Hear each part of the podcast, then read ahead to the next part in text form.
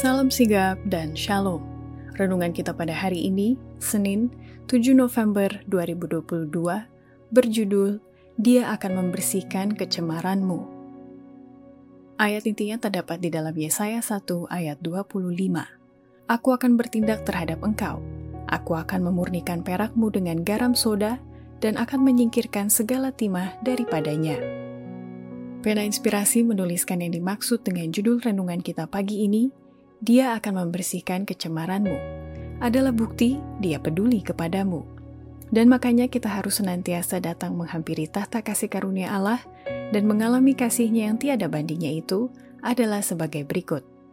Pertama, metode yang perlu dipakai dan yang dikehendaki Kristus dari kita sebagaimana ditulis Yesaya bahwa dia akan membersihkan kecemaranmu bila mana kita benar-benar menunjukkan kasih sayang sejati, bukan kasih pura-pura, dan berterus terang mengakui, menyesali, dan memohon pengampunan atas dosa-dosa, serta menyadari bahwa kita adalah kepunyaan Kristus.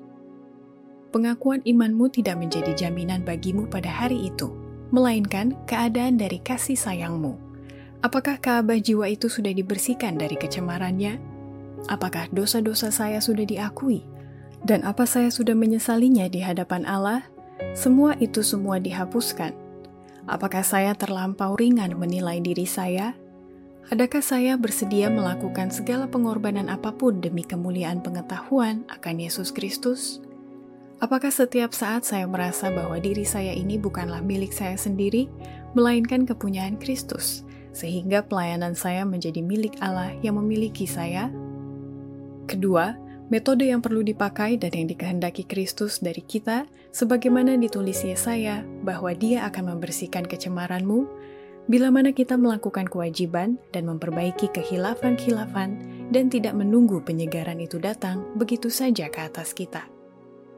Telah ditunjukkan kepada saya bahwa jika umat Allah tidak berusaha mengerjakan bagian mereka, tetapi menunggu penyegaran itu datang ke atas mereka dan menghapus kesalahan-kesalahan mereka serta memperbaiki kehilafan-khilafan mereka, kalau mereka bergantung kepada hal itu untuk membersihkan mereka dari kecemaran tubuh dan roh, serta melayakkan mereka untuk ikut ambil bagian dalam seruan nyaring malaikat yang ketiga itu, maka mereka akan kedapatan ringan. Ketiga, Metode yang perlu dipakai dan yang dikehendaki Kristus dari kita, sebagaimana ditulis Yesaya, bahwa dia akan membersihkan kecemaranmu, bila mana kita tidak larut dalam dosa dan tidak menyerah pada kecemaran diri, tetapi selalu memandang pada kasih karunia Kristus. Kita tidak akan menyerah pada kecemaran yang terdapat pada umat manusia, dan tidak akan menaruh semua itu di depan mata pikiran kita. Kita tidak boleh memandang kepadanya, Lalu apa yang kita harus lakukan?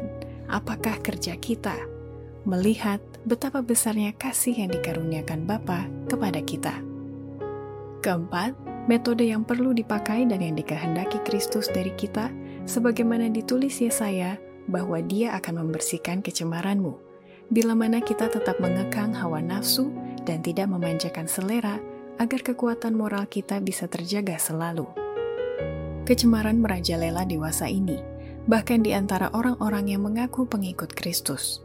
Hawa nafsu tidak dikekang, kecenderungan kebinatangan semakin diperkuat oleh pemanjaan, sementara kekuatan moral senantiasa semakin lemah. Dosa-dosa yang membinasakan orang-orang sebelum air bah dan kota-kota tanah datar ada dewasa ini tidak hanya di negeri-negeri orang kafir, tidak hanya di antara orang-orang yang mengaku Kristen populer, tetapi juga di antara mereka yang mengaku mengharapkan kedatangan anak manusia.